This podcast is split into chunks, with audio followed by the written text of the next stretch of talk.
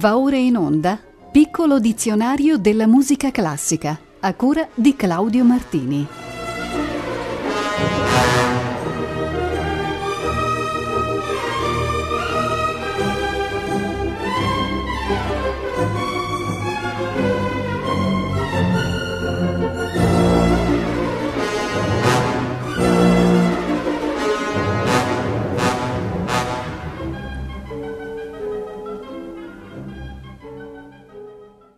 Buonasera a tutte e a tutti voi e benvenuti alla puntata numero 219 del piccolo dizionario della musica classica.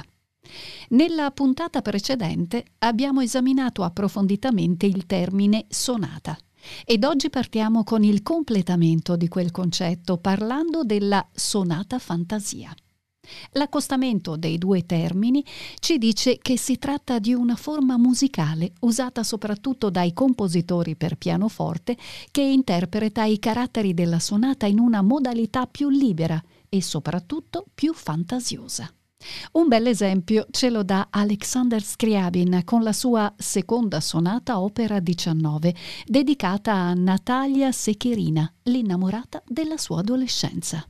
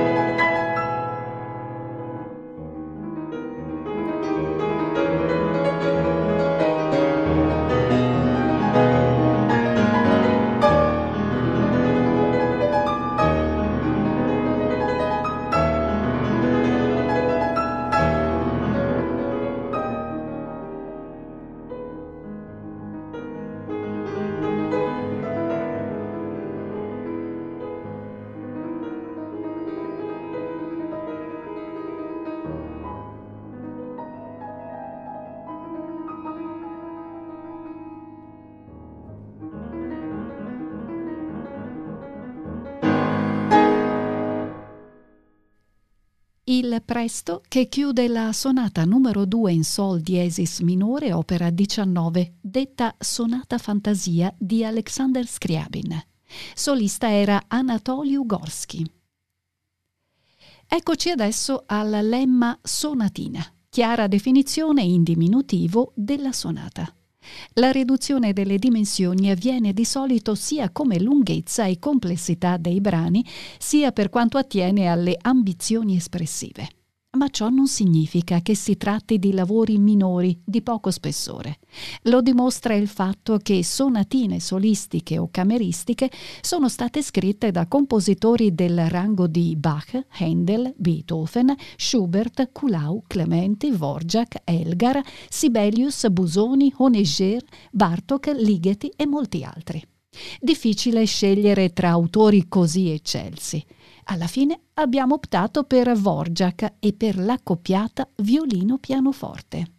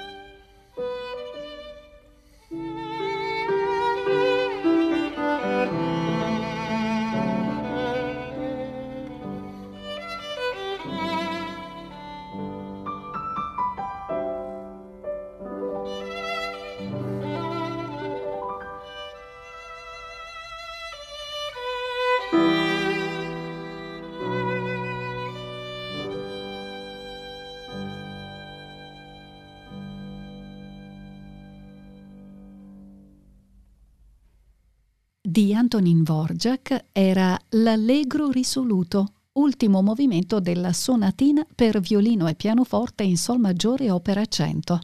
Isaac Perlman violino e Samuel Sanders al pianoforte. Nella letteratura musicale esiste persino un raro esempio di sonatino, qualcosa che richiama la precedente sonatina ma con un profumo latinoamericano evidente. Ce la propone il compositore André Sassa, nato a Parigi nel 1900, cresciuto in Belgio ma trasferitosi a 24 anni in Perù per insegnare violino.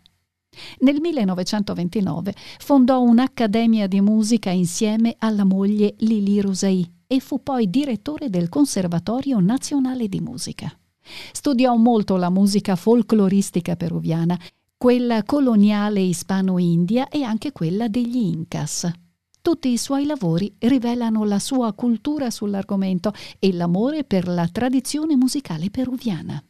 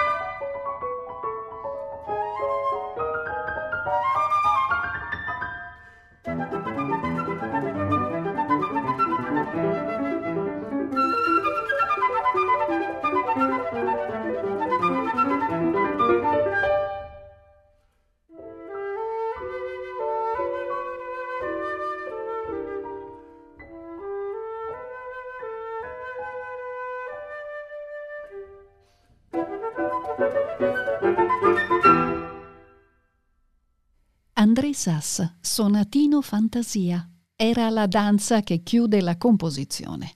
Orlando Cela era al flauto, Carmen Rodriguez Peralta al pianoforte. Voltiamo pagina ed occupiamoci del sonetto, componimento tipico della letteratura italiana, composto normalmente da 14 versi endecasillabi raggruppati in due quartine a rima alternata e in due terzine a rima varia. Sembra che sia stato inventato da Jacopo Dallentini verso la prima metà del Duecento, nell'ambito della scuola poetica siciliana, sulla base di una stanza isolata di canzone. Il nome viene quasi certamente da piccolo suono, perché designava un componimento poetico musicato, una breve melodia. Gli antichi indicavano col termine suono ciò che oggi chiamiamo canto. Ascoltiamo adesso un sonetto del Petrarca musicato da Franz Liszt, una coppiata certamente vincente, specie se interpretata da un tenore quale Jonas Kaufmann.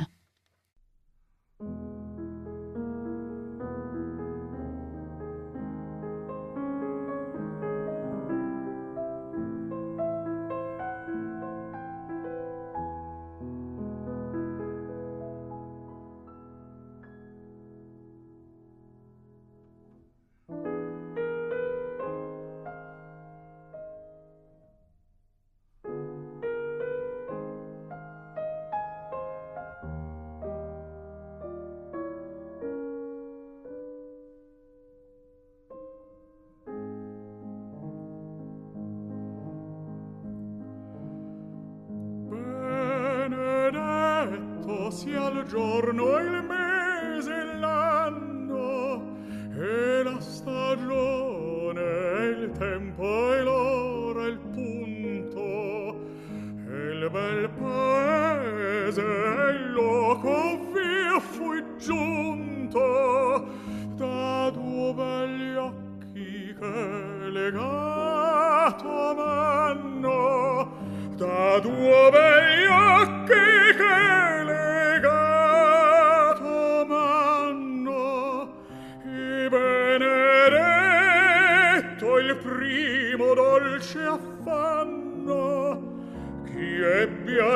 esser con amor congiunta il arco e le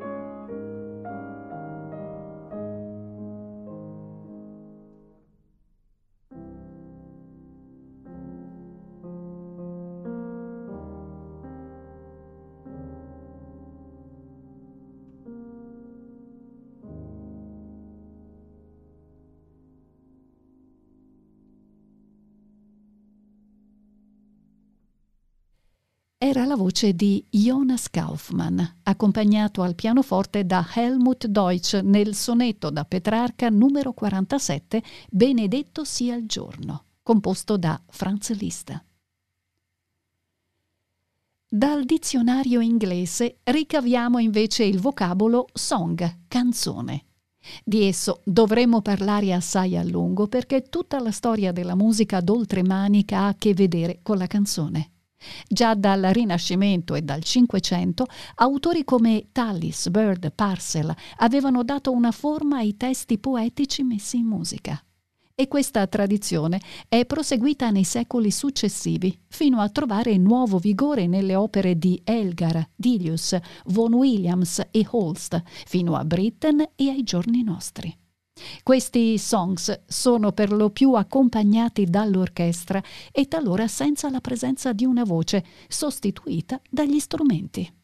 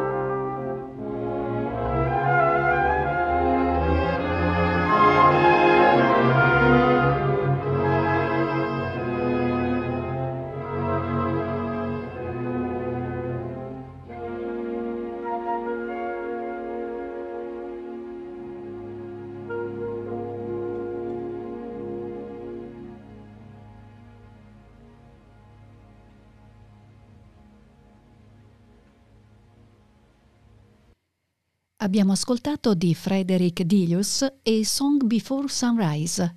Sir Thomas Beecham dirigeva la Royal Philharmonic Orchestra in un'incisione raccolta a cavallo tra gli anni 40 e 50. Dalla Francia ci viene invece il termine sonnerie. Potremmo semplicemente tradurla con suoneria, ma il significato musicale è certamente più ampio e più ricco. Va semmai inteso come richiamo all'attenzione, come momento di risveglio nella consapevolezza o forse persino come invito a partecipare all'evento musicale. Nel bellissimo film Tout le matin du monde, diretto da Alain Corneau, viene ad un certo punto eseguita questa Sonnerie de Sainte Geneviève du Mont de Paris il brano, composto da Marin Marais ed eseguito da Jordi Savall, ha proprio il carattere vivace, festoso ed invitante che corrisponde al concetto di soneria, intesa come sveglia e richiamo all'attenzione.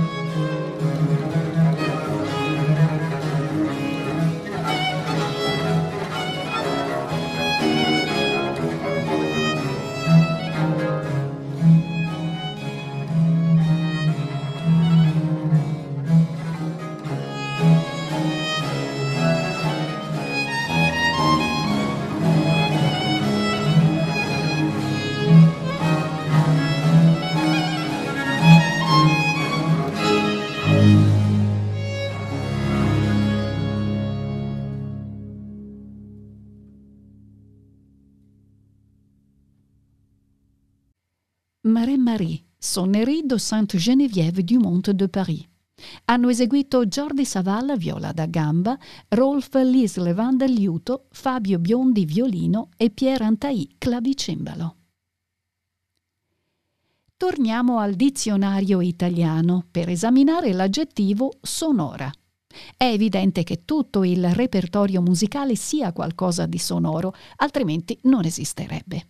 Eppure non sono molti i lavori che esplicitamente contengono nel loro titolo questo aggettivo. Uno di questi è la bellissima Mensa sonora, composta da Heinrich Ignaz Franz von Bieber e pubblicata a Salisburgo nel 1680.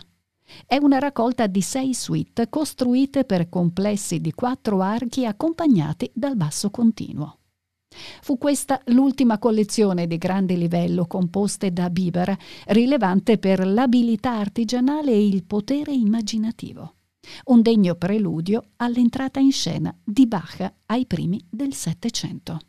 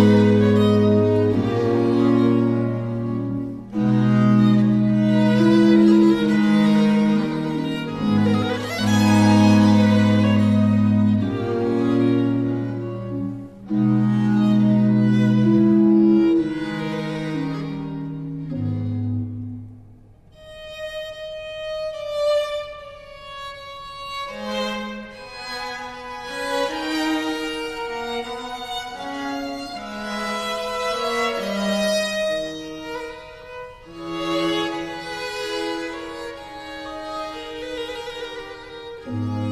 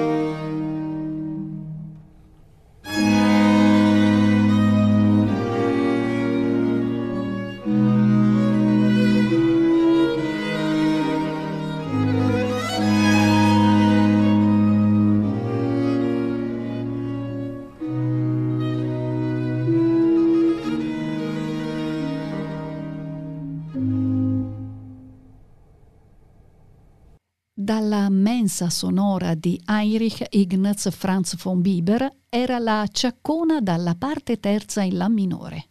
Musica antiqua Köln era diretta da Reinhard Goebel. Dopo sonora abbiamo sonorità e questo ci conduce a Claude Debussy. Nel secondo libro dei 12 studi per pianoforte, egli inserì al numero 10 un brano chiamato Pour les sonorités opposées, per le sonorità opposte. Si tratta del vertice di tutta la raccolta, una grande pagina lirica rilevante per la novità di intenti e di scrittura e per la profondità del messaggio espressivo. In questo mirabile studio, tutt'altro che arido e freddo, Debussy usa le risorse inesauribili dei timbri, degli attacchi e delle intensità possibili nell'ambito propriamente pianistico e innova il trattamento dei registri, delle sfumature, dei tempi e delle dinamiche. Il tutto dà vita ad una musica di profonda e acuta capacità espressiva.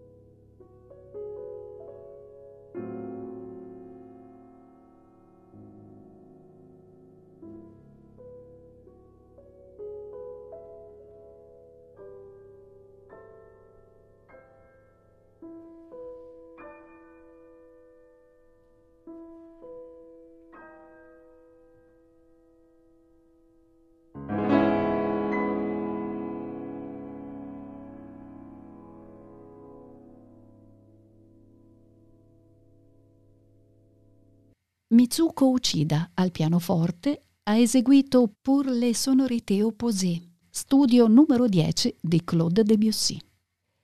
L'ultimo brano di oggi ci fa conoscere il termine sopranista, il cantante maschile adulto che ha conservato la voce da soprano.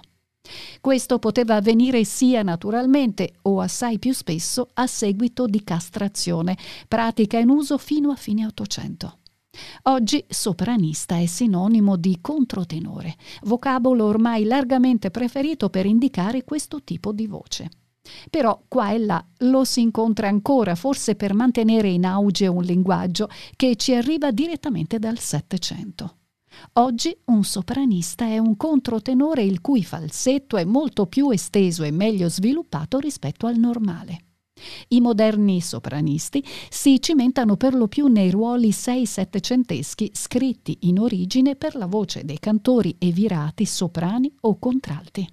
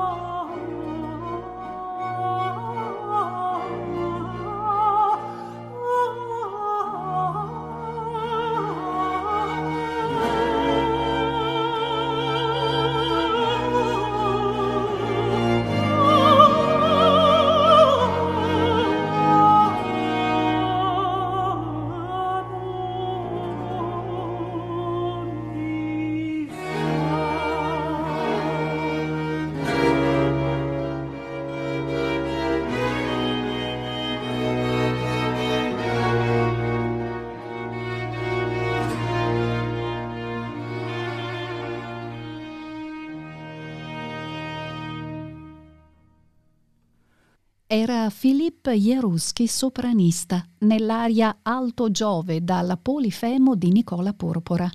Andrea Marcon ha diretto la Venice Baroque Orchestra. La prossima puntata del piccolo dizionario, la numero 220, verterà su un solo termine, quello di soprano. Avremo modo di ascoltare le più belle voci femminili di sempre nel repertorio operistico, lideristico o sacro. A tutte e a tutti voi un grazie per l'attenzione e l'augurio di un buon proseguimento di ascolto con i programmi di Rete Toscana Classica.